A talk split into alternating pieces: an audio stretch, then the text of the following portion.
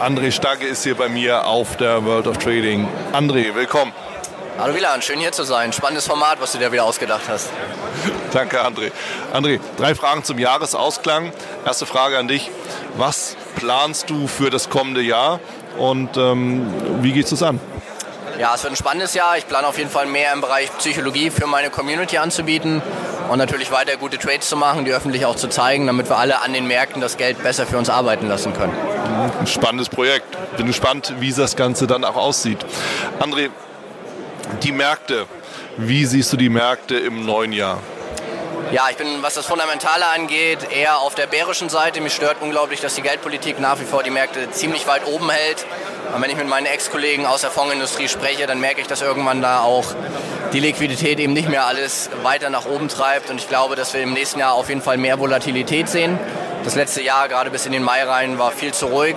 Und das, was wir im Q4 2018 gesehen haben oder auch im Februar, das wird uns wieder ereilen. Und wenn ich jetzt für eine Situation den Daumen hoch oder runter nehmen müsste, würde ich sagen, ich schaue mir die ersten fünf Handelstage im Jahr an. Wenn die positiv sind, wird es vielleicht noch ein gutes Jahr, aber wenn die negativ sind, könnte ich mir vorstellen, dass wir auf den großen Aktienindizes auch mal 20, 30 Prozent verlieren. Wow, also die ersten fünf Tage entscheiden?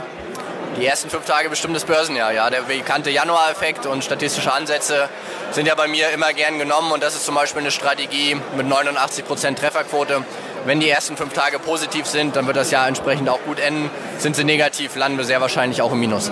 Ja, auch das gilt es zu beobachten. Auch da bin ich gespannt. André, zu guter Letzt, was ist deine Empfehlung an Trader und auch für Anleger fürs nächste Jahr?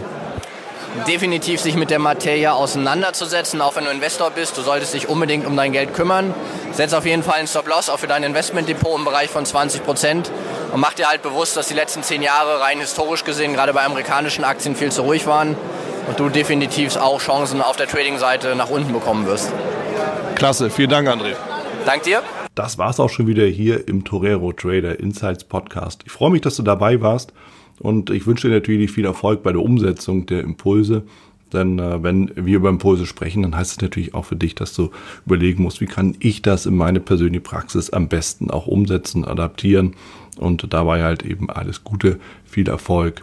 Wenn dir der Podcast gefällt, dann teile ihn auf jeden Fall mit deinen Freunden, Bekannten und all denen, von denen du weißt, dass sie sich für Börsenhandel und Trading interessieren. Hinterlass mir gerne auch eine Bewertung oder schick mir eine E-Mail, wenn du mit mir in Kontakt treten möchtest. Folge mir auf Facebook und vergiss nicht den Newsletter zu abonnieren der Torero Trader School um eben immer auf dem aktuellen Stand der Dinge zu sein, was Veranstaltungen, Ausbildung, Schulung, Vorträge oder auch neue Artikel angeht.